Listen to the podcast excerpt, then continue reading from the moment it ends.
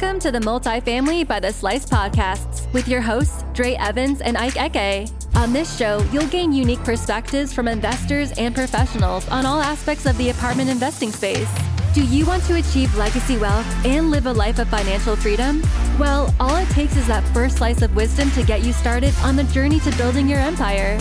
Please subscribe to the show, leave a five star review, and pass it along to a friend that can benefit from a slice of multifamily knowledge. Now sit back, relax, and enjoy the show.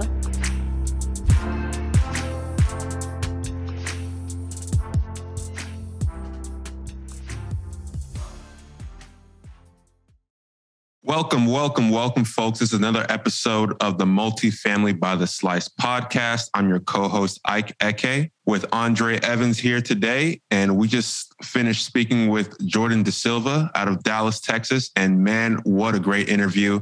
We talked a lot about relationships and how they're incredibly important in this industry. He gave us some background about how his father built the company that he now runs. And there's just so many incredible nuggets in this one. I'm very excited for this one. How about you, Dre? Yeah, man, I'm very excited. Uh, he shared a lot of insights about the impact that his dad has starting the Web City Properties business in 2005, how that packed him coming of age as a young man, he talked a lot about about the power of great relationships. We talked about a tad bit about note investing, and because his business also Web City invests in notes and single family homes and how they transition to multifamily. There's a great case study in the legacy round, round talking about the 50% burn distressed property that they acquired for a heavy lift value add. He just shares a lot of great gems. We talk about mastermind groups. I think this is going to be a great episode for our listeners that's going to provide a lot of great solid nuggets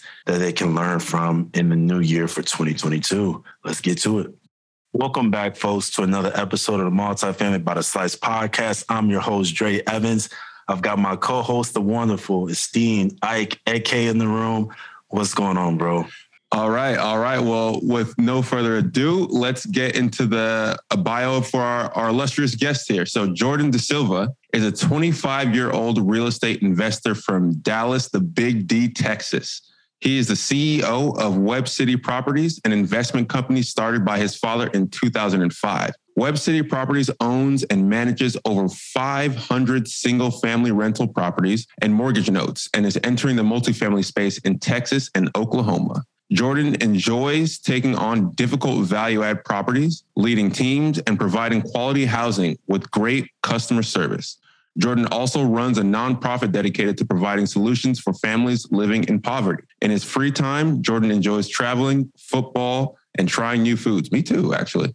And that was a mouthful. So, Jordan, give us a little bit more about your background, about your, your father's company that you're, you're working for as well, and just in your own words, what do you do? Yeah, for sure. Well, first of all, thank you guys so much for bringing me on. I appreciate it. So a little bit about myself, you know, really starts with with my dad, like you mentioned. So he actually immigrated from from India to California, actually Southern California. So he came from from India to LA. He was investing in multifamily projects down in like the San Bernardino area, some of the, the Inland Empire, as they call it. So he was doing that in the 70s and 80s. And then in the 90s, unfortunately, there was a big economic collapse in that area, and he actually went bankrupt investing. He was investing with his two brothers, also immigrants from from India, and it was one of those things where at that point in time, you know, he could have just turned away from real estate and gotten a safe job and and said, you know what, I still have a, a comfortable life here in in California and just relaxed, right? But uh, my dad was a little different. He was a little different. So he actually said, okay, I just became bankrupt. Well,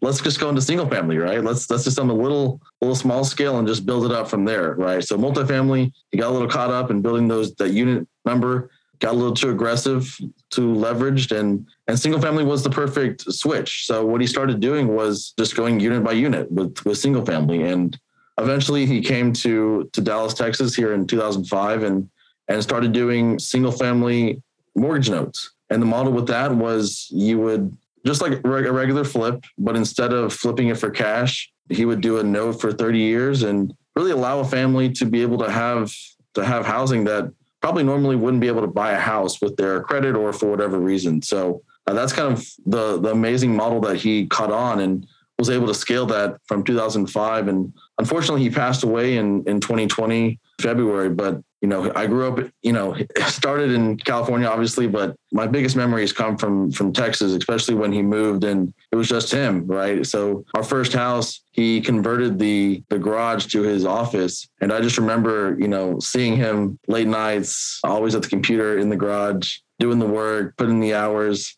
and then now we're we're here 15 years later in a, a two story office building that our company owns. We have 10 employees in, in the office. We got 10 employees out in the field doing uh, renovations and, and maintenance work. So he built an operation from the ground up. And not only that, but he took the time to teach me all the ropes. And so even though his passing was it was unexpected, it's obviously tough whenever you lose your dad or and not just your dad, but whenever you lose the guy that that started a company, how do you continue on?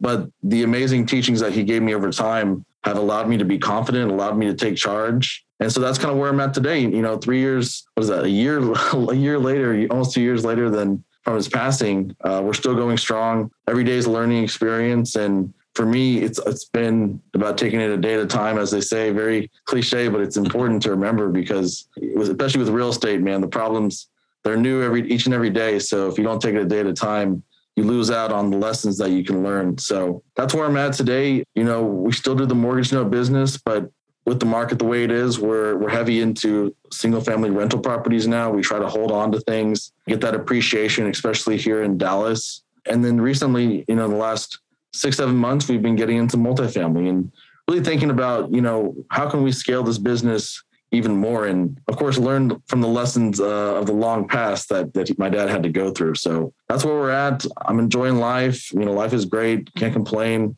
Love real estate. Love all that it's given me and all that i can give back with you know quality affordable housing and and hopefully build this thing for a new generation for my kids. That's amazing man. Jordan i, I do want to dial back and and talk a little bit about what it was like for you as a as a child coming of age to a young man watching your father grow this real estate business and how that impacted you, the lessons that he taught you. Yeah, I mean, the memories that you know really stick out are not the successes, right? There's so many successes. The business has grown amazingly, but what you remember are the failures. You remember the tough times that he had to go through. You know, I remember so many times where we'd have, you know, a couple times where he had to tell us, "Hey, you know, somebody may be coming to the house because they're they're trying to get me, right? Whether that be a tenant, a contractor. We were investing in areas, you know, that people would have considered dangerous. He was investing in the lowest income, high crime areas in California and did the same model here in Texas. So, you know, we're experienced with being in areas that most people would probably shy away from. And that's how we were able to be successful. That's how he was able to to be successful by setting himself apart. But with that brought some some dangerous times. It brought some times when a lot of properties would be broken into. We'd have a lot of tenant issues. And so I remember being present when he would have to deal with those challenges.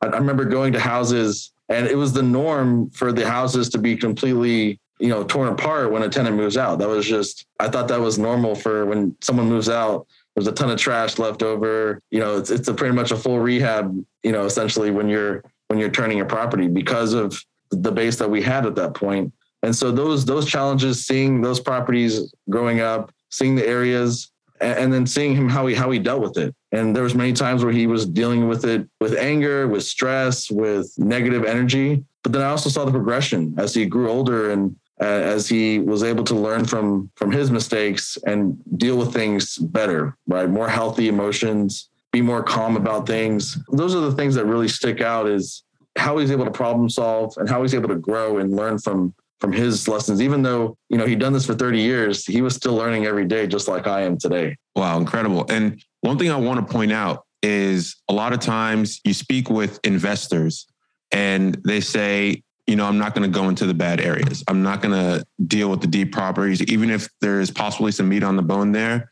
It's not worth the headache and the lost sleep at night. But you know somebody has to own those properties. Somebody has to run them. Somebody has to you know add value to them either whether it be in a construction basis or operating basis. And it looks like your father yourself and your team are undertaking that task. So i'd like to ask you know what sort of systems have you been able to build around investing in those lower income areas that have helped you become successful? Yeah. And our first one is, you know, to your point about people not wanting to go in the areas because they lose sleep. Sometimes you even hear people say, well, I don't want to manage my properties because, you know, I don't want to get that call in the middle of the night about a plumbing leak or about mm-hmm. a, a pipe burst, right? First of all, those don't happen very often. But secondly, to your point about the area, you know, I mean, how bad do you want to be successful? Right. When you, my dad, he he came from a background of extreme poverty in India.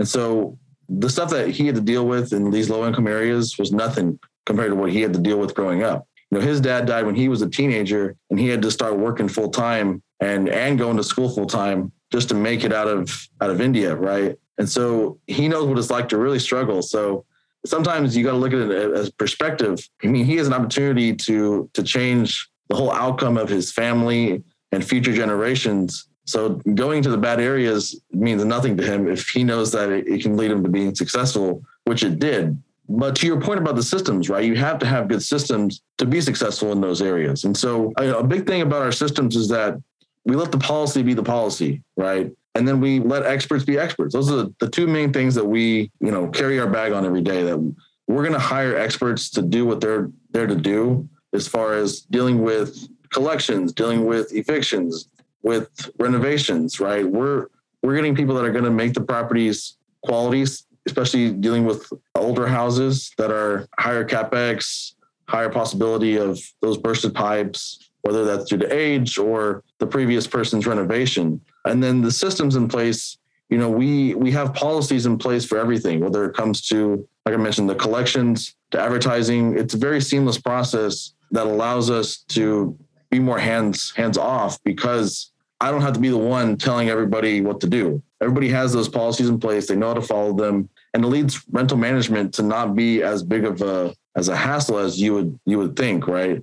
So if we have tenants with us with different scenarios, we've we've been through it all, and they know how to respond based on that experience and based on the policies that have been created to, to handle those experiences. Yeah, there's two things I want to point out that you said, Jordan. The first one was even if you manage the property yourself, right? And speaking of systems, what type of problems do you want to have in life? You're always going to have difficulties in life. It's just like working out at the gym. Yeah. Either you, it's going to be hard you got to put in that sweat equity. You got to put in that work every time you work out at the gym, no matter what time that is. But it's also a harder problem when you walk around looking sloppy and you're not and you're out of shape, right? Exactly. That's that's hard too. So it's pick your level of hard, and you can apply that same thing to business, even if you're self managing a property.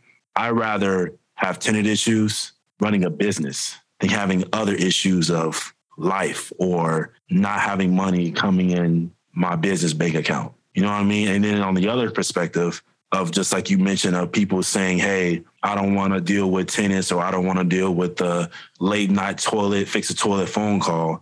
In terms of systems, whether you self-manage or don't or not, having a property management company that you vetted is a system that prevents you from getting that late night phone call.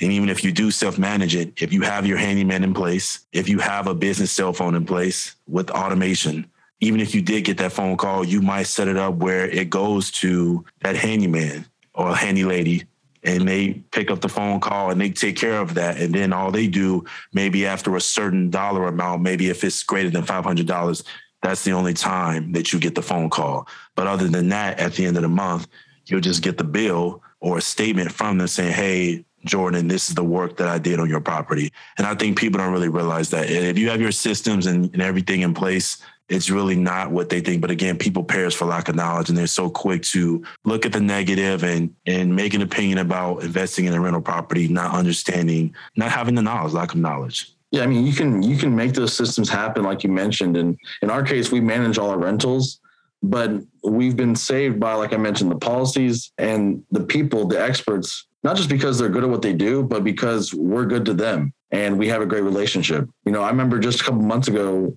I get a call. It's it's like nine o'clock at night. I'm enjoying myself with my family, and I get a call from from one of our people in the office who deals with work orders, and she tells me that one of our tenants called her saying that they have a tree through their roof. Right? It's it's raining crazy outside. It's a storm, and I got a tenant with a you know a branch through their roof, and there's the water could come in, it could flood the place. Now, who am I going to call at this time of night, right? I'm thinking to myself, oh man, this is tough. What am I going to do? Maybe I call the city, I call the fire department. Something's got to happen. Man, I called my roofer, who I've depended on for a year or two now, who's been super good, super great guy. this man, he goes at 10 o'clock at night and he fixes the roof and uh, temporarily uh, allows for that branch to be to be out. He closes it up, seals it so no water gets in. I mean, the dude does it at 10 o'clock at night. Now, why would he do that for me? He don't live close to the property, but he did it because we have a great relationship. I pay him on time, I pay him fairly, and he wants to do to do good for me because we have the same values, integrity, honesty, hard work. When you build those relationships with people, even your roofer, man, you would be surprised how much it pays off for you uh, just by being good to people. That, that was an incredible point, and I think we should really highlight that. You know, we always talk about real estate being a relationship business and immediately you think about oh yeah you mean a relationship with your investors your relationship with your broker a relationship with your real estate agent but it's really a relationship business on all facets we're talking about contractors we're talking about the tenants themselves property managers everyone you come across in real estate that you you plan on working with long term consider that relationship the relationship you're building and, and what you're talking about when you say real estate is a relationship business because i guarantee you if you use always the the cheapest bid for your roofing or the guy that can get it done the fastest regardless of the quality you wouldn't have had that relationship in place. And when that uh, tree branch went through the roof you would have been scrambling so, you know, w- when you're building relationships, it's like you're putting small deposits into a bank account for that one day where you need to make a giant withdrawal. And you were able to do that with this roofer. So that was, that was an incredible story that you just told us there. Yeah, no, it's incredible. And any, any investor knows that the, you know, the, it pays forever to have great contractors that you have great relationships with, especially now where it's, when it's hard to get contractors. Yeah. Uh, just due to so many, so many jobs out there, so much growth man, we, to have a, a, team that we have on staff and with our uh, other outside contractors, man, it's been valuable. We mentioned earlier that you guys have 500 units under management, which is already, already I'm sure, a handful. I'm sure your day to day is not something that's uh, easy to do. But I should, I should preface that it is the majority of that is mortgage notes still that we manage. Okay about a little over 100 now of single family rentals that still, we manage. Still, yeah, I mean, still, the, the point pretty good, yeah, 500 may be a little tough. I can tell you. And and I know you're you're moving into the multifamily space in Oklahoma and Dallas, and you mentioned value add. So so give us a little more color on what you're looking for in terms of your next acquisition and how you're going about finding it. Yeah, I think we came into multifamily investing thinking that we could jump in and we want to buy, you know, 100 units minimum, right? And and just make it happen. That's how you're going to scale. We wouldn't want to nickel and dime it, and that kind of changed. You know, a couple months after looking at deals, realizing that we could not be competitive a lot of times with the deals that were out there, and just talking to other guys like yourself, and and realizing that it's okay to just to nickel and dime it, make it happen. You build these relationships, and a lot of times you can be more competitive, and then two, you can domino effect that into more relationships, more teams. I think whenever you see some of these, you know, bigger 200, 400 unit deals, a lot of times, you know, what's your equity in that deal really? And how are you able to manage that as a team? And where, where are you going to be able to learn hands on unless you're an established institution or, you know, a bigger company? So from our perspective, now we see that, you know, we're, we're still looking, you know, we'd love to see, you know, 100, 120, 150 unit deal, but uh, primarily we're looking in that 30 to 90 range. So that, that's what we're looking at. And I think we're trying to get, you know, B class area. I think it's just different. It's different than single family. It is. I mean, mm-hmm. we wouldn't want to buy multifamily in the same area where our single family are at, right? It's, it's just different. And it's different because the numbers and the, the exit strategy and single family, you can hold on to these things. You can treat your tenants great. You can do your systems and the area, you know, it, it does matter, but it, it doesn't matter as much because of how you're taking care of your own properties. But with multifamily, it's it's a little more dependent sometimes on the area, and then the exit can be a lot more difficult based on those factors. So we're just learning that it's just different in how you analyze things. And so, you know, B class, uh, high C class area is what we're looking at. And then from the value add, like I mentioned, I mean, we've we've done it all from a rehab standpoint. We've seen burnout properties. I actually just bought a a four unit medical office here in Dallas uh, that's 50% burned. So we're working on on that project. So we're we're not scared of of big value add heavy lifts. We're not scared of management plays where we have to do a lot of different systems because we have that experience with the systems in place, right? We know how to implement them. We know how to adapt on the fly and And so we have that experience with the value add. We think that that can translate well to to multifamily. And I think asset management makes the most sense for what we can do. But like I was mentioning to you earlier, we want to have that that full suitcase of of of roles, right? The capital raising, the deal finding. So uh, that's kind of where we're trying to go. But from a unit standpoint, 30 to 90 to 100, B or C class, value add. And then Texas and Oklahoma, you know, I, I think you start off with multifamily, you try to figure out where is my leverage at? And obviously, Texas and Oklahoma are the closest areas.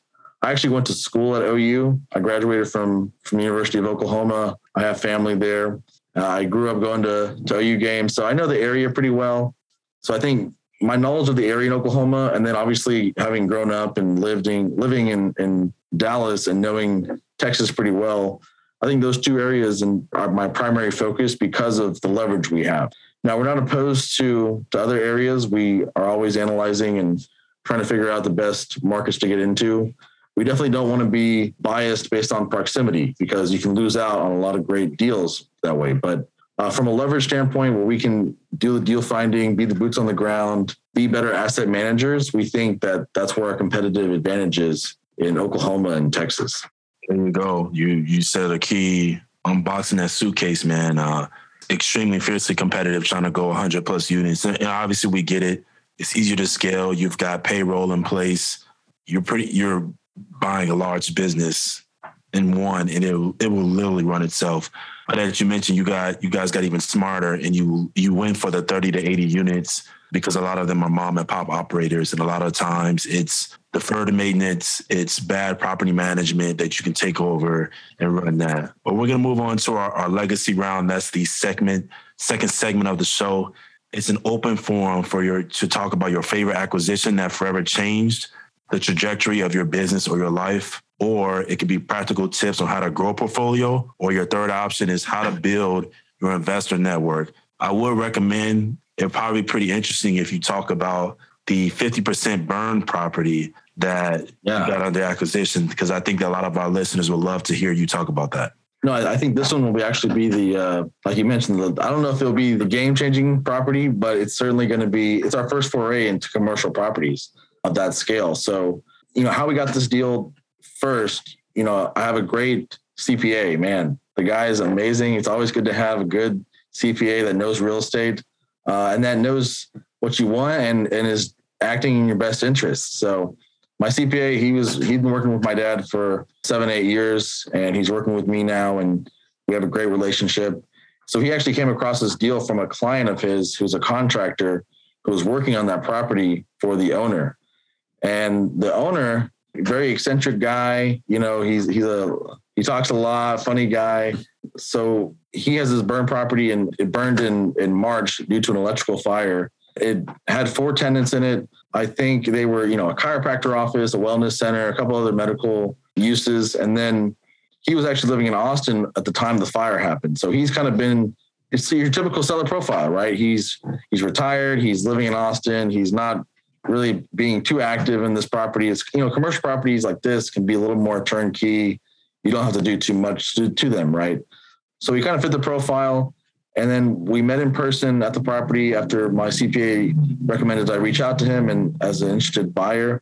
Initially, I was a little, you know, concerned, right? Because anytime you see a property of, of this amount of damage, you're not sure how much you should offer. It's it's kind of a tough game. He was wanting 350k and I'm coming from single family where I'm thinking, you know, burned property. I bought a property, single family burned for like, you know, 40K, 25K, uh, even now in these in this market. So 350K initially kind of scared me. But then when I did the the comps and I really figured out this area and the growth that it's that's happening, man, 350K was a was a bargain. And so we ended up going under contract. And then I ended up finding out that right across the street from this property, they're going to start building these luxury condos.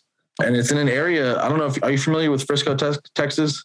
No, I'm not. Frisco, Texas, if you look it up, it's, it's the fastest growing city in, in the country, according to some publications. So Frisco, Texas, Collin County, that area is exploding. I think there's two of the top four fastest growing cities in the United States are in Collin County, Texas. So Carrollton, Texas, is where it's at. is right below Collin County. So it's still in Dallas County, but it's right below. There's a, a huge, huge growth in that area. Um, a lot of industries coming in, tech, medical spaces obviously coming in, and right across the street is a, a new development being built. So it works out, and it's an area. Obviously, like I mentioned to you earlier, I'm I'm more experienced in low income. We're not expecting a you know huge appreciation, uh, high crime, and this is the exact opposite. So it was a home run deal from the underwriting. And actually, we just started my great contractors who I, who I love. They started demoing on Christmas Eve. So they're making it happen for me. I appreciate them. So we're starting demo and then we're going to actually gut the whole place and, and then get it all the structural damage fixed. And then from there, we're going to hire a commercial leasing company to to get a tenant and then build it out from there unit by unit. So it's an interesting deal. I think it's one of those things where you kind of have to learn the processes as you go. And you just, you think of it as it's a process based business, it can scare you a lot less than just kind of jumping in, right? We're, we're more experienced with small single family rental properties and, and mortgage notes. This is a four unit, you know, 4,600 square foot commercial space in Carrollton, Texas, with a very strict city, right? So it's a whole new challenge, but it's so exciting to get, to get into that and to an approach a challenge with that process oriented mindset, knowing that if we just take, you know, one bite at a time, man, this this property is going to be a legacy property that we hold on to hopefully hopefully forever. I don't know if we ever want to sell it. I have to tell my grandkids they better keep it too. So uh, yeah, it's an amazing property. Really, really exciting to have it. I was going to ask you what, what's what's the plan on that, and what's the exit? Or are, are you are you planning on holding it long term? Because I, I would imagine with the value that you're going to be able to realize given not only the value add of you know renovating the place making it much nicer than it obviously is now because it's burned and then also the natural appreciation of that specific local economy i would imagine that's something you probably want to hold on to maybe refinance or if you finance it did you yeah. did you finance it to buy it or, or? Yeah we fin- we financed it. We're going to refi right after we finish occupying the property. So it should be no less than you know six months to a year uh, refi. Wow. I have a great relationship with the lender, so he's going to allow me to refi pretty early. Like I said, great relationships, right? They, yeah, I was just going to say play, we're, we're, working a theme here. Like you got to build those relationships. Your relationship with your, I got, I got your lender. Who, um, on top of that, you know, normally this is what you see in some of these properties is that they'll they'll make you include the cost of the rehab into your to your loan. In this case, he didn't. So to me, that saves a lot of money, especially because they're a lot more conservative on how much they estimate for rehabs. So in, in, our case, we think we have great relationships with contractors. We can do it for a lot less, and we don't have to get a loan on it. I mean, for us, we got it for three, 3.25. I mean, that's, that's a great rate. 60, 60 months interest only. I mean, that's, it's a great rate. We, we're going to refi in a year and man, it's, it's a, it's an awesome deal. Sounds like a home run. hold it forever. We're, we're um, you're not going to find many people that are are more buy and hold than we are right now. We're holding on to everything. Awesome. So we're going to get into the last segment of the show, the Giordano round. As you know, this is the multifamily by the slice podcast. It stems from Chicago pizza, Giordano's being the number one pizza spot there for deep dish pizza. And obviously, the goal is we want our listeners to walk away with a slice of knowledge. So, we're going to throw four questions at you, a series of rapid fire questions. Ike and I are going to go back and forth. The first one is routine is key. Describe what a typical day looks like for you and how small, daily, disciplined tasks have helped you be successful. Yeah, that's a great question. You know, I, I came into you know, doing this. And the first, the, my my father passed away, and I was, you know, kind of put in charge to to take care of everything. I was like, man, my to do list is just endless. So I actually started tracking my weeks on my my notes app. Every week is a new is a new note, and I have my list of rehabs. I have a list of buys, sells. I have my list of to dos, and I actually categorize my acquisitions strategy for the week, my nonprofit work for the week, and then I have an overarching just regular task for the week listed out. And then every every night I will actually go in and take a look at my time slots. So every day, you know, usually, for instance, I'll, I'll just start with today. Monday between eight and eleven, I deal with tasks related to the business. So today that was we bought a property, we had to get the water turned on. So I had to figure out, you know, which it was a rural property. So I had to call the get the, the city that jurisdiction called. So just routine tasks that you see, right, in the business. So that was from eight to 11. And then what I've been doing, and and like I say, you know, you got to invest the time if you want to get anything done in multifamily. I know that's tougher for people that have a W two. So I'm blessed to have the the time. So from 11 actually all the way until the end of the day, I try to put all that time into multifamily and acquisitions. So that's building direct to seller systems, that's emailing brokers, that's underwriting, getting educated on the writing, getting educated on. Today we we watched videos for about two and a half hours on asset management, so we could learn from the experts. So I, I spend the majority of my time every day on multifamily right now, and then after that, uh, between you know four to six, four to seven, I try to spend on uh, nonprofit work, and other things related to that. And then from there, you know, I try to spend some time with family and relax a little bit. It's always good to to enjoy yourself and I, th- you know, you work hard, but it's also good to to wind down and and remember what you're doing this for. So uh, that's an average day in my life, and I think you know, tracking everything that I do will really helps me look back on things, but also every day. I mean, every time, every minute of every day is is planned out to the point where I feel very focused on each task to complete every day. That's great. That's great. And I know we're in the Giordano round, but let's let's take a quick second and highlight your nonprofit. I'd like to hear a little more about that. No, I appreciate that. So we try to take an, an approach to our nonprofit different than most companies. We really want to be active in solution making. So a lot of times you'll see companies have a giving program where they donate money to causes, and nothing wrong with that.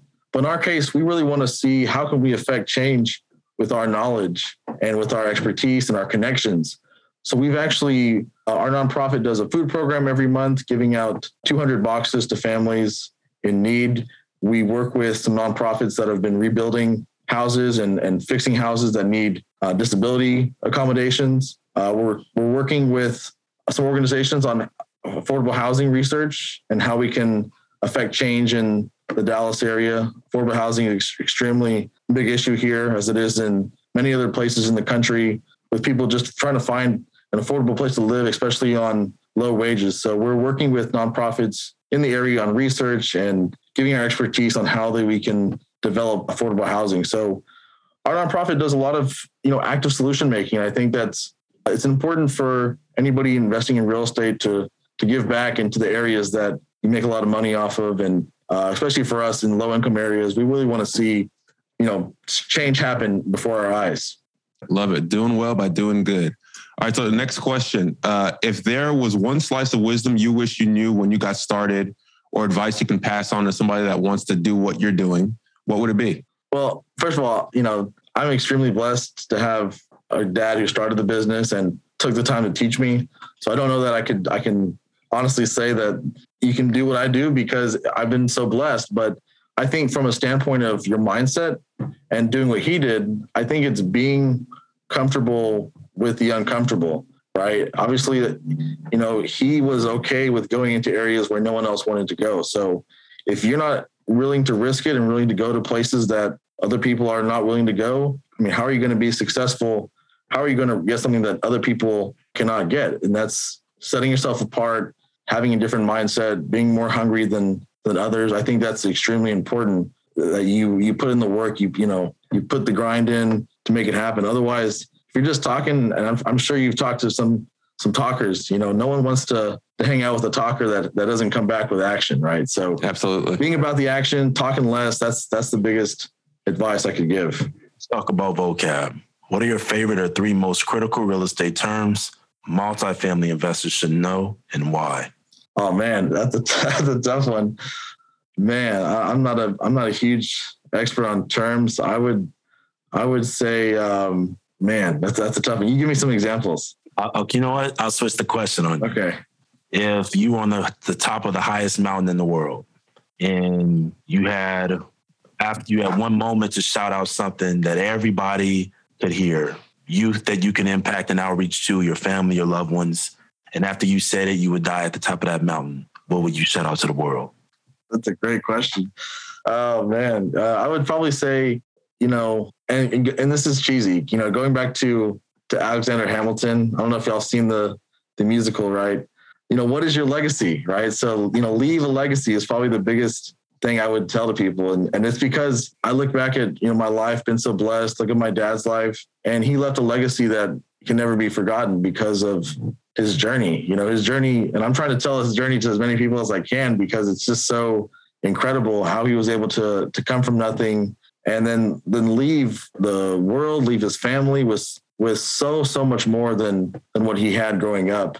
Everything that he did growing up for me was about reversing what his life was like. You know, that's that's you don't see it often where it's, it's it is business, but it's, it's it's in life where he was treating me with so much respect, with treating me as my own person, encouraging me and telling me that I'm going to be even better than him. Right. So he was from all aspects of spiritual, emotional, mental health and wealth giving into me so I can be successful. And so leaving your legacy to me is the most important thing. And what, what do you want the legacy to be, right? That's great. And just as another aside, your dad sounds like he was an incredible person. You know, aside from investing in real estate, which he clearly did successfully, the migration to the US and, you know, pulling himself up by his bootstraps, going through bankruptcy and doing it all over again, like what a hell of a story. So I just wanted to point that out before we move on to the next one. I appreciate it. Yeah, yeah absolutely. Um, so the next question: Education is critical in this business. What books or mastermind groups would you recommend readers immerse themselves in? Well, I'm in the the MIH Make It Happen mastermind group with um, Marco and Hadar. I'm sure. Are you in the group? I I'm in the Jake and Gino group, and I've okay. I've spoken with Marco a few times about maybe joining that one, but I haven't gotten to it yet. Right. Yeah. So I would. I mean, recommend looking into Jake and Gino or MIH really because of the values you know, it's I've seen a lot of other guru groups, and I I'm usually pretty hesitant to those things. But MIH has been the real deal from a family perspective, really helping you, you know, build connections and find people that have the same values of giving back, providing quality housing, doing good for the world. And I found other people in the group that are very similar to me, including guys like yourself, right? You're all about, you know, putting the work in and and treating people with respect, doing all those things. It's important you find people with great values. And so, uh, MIH Mastermind Group, as far as books, I really, you know, Dale Carnegie's, I think that's the power. How to win friends uh, and influence people. Yeah. It, my dad had me read that book when I was just a, a teenager. And that book still, you know, changes changes my life to this day with all the lessons I learned about um, about influencing people and and speaking and all those things that need to know. I think of you know, there's a lot of things you can learn, learn skills, but the the influence of people, right? They're building relationships with people. Like I mentioned to you so many times before, right? About how many great relationships I have in my life. Those things allow you to have the opportunity to learn the, the other skills, right? But if you don't have good mentors, you don't have good relationships with people, you're going to be in for a lot of hardship. Even if you you know everything about underwriting, know everything about financing deals, all those things are great, but you got to have the relationships. There you go. Thank you again, Jordan, for your time. How can multifamily by the slice listeners best get in touch with you? Yeah, for sure. So my email is Jordan, J O R D A N, at webcityproperties.com. You can also visit our website, uh, webcityproperties.com, and reach out from there. I'm open to, to talking like this, talking about multifamily, talking about single family, just chatting up about real estate. I love I love uh, providing as much knowledge as I can to to others. I love it, man. Love it, man. Well, thank you for your time, Jordan. You've added so much value. This one was this was a good one.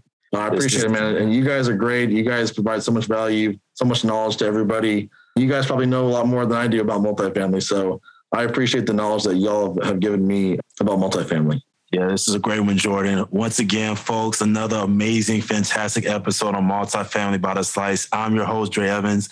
Again, I've got my wonderful co-host here, Eke, aka. Please subscribe to the show, leave a five-star review, and pass it along to others. Appreciate you guys. Have a blessed day. Thank you for listening to the Multifamily by the Slice podcast. Be sure to subscribe and leave a five star review.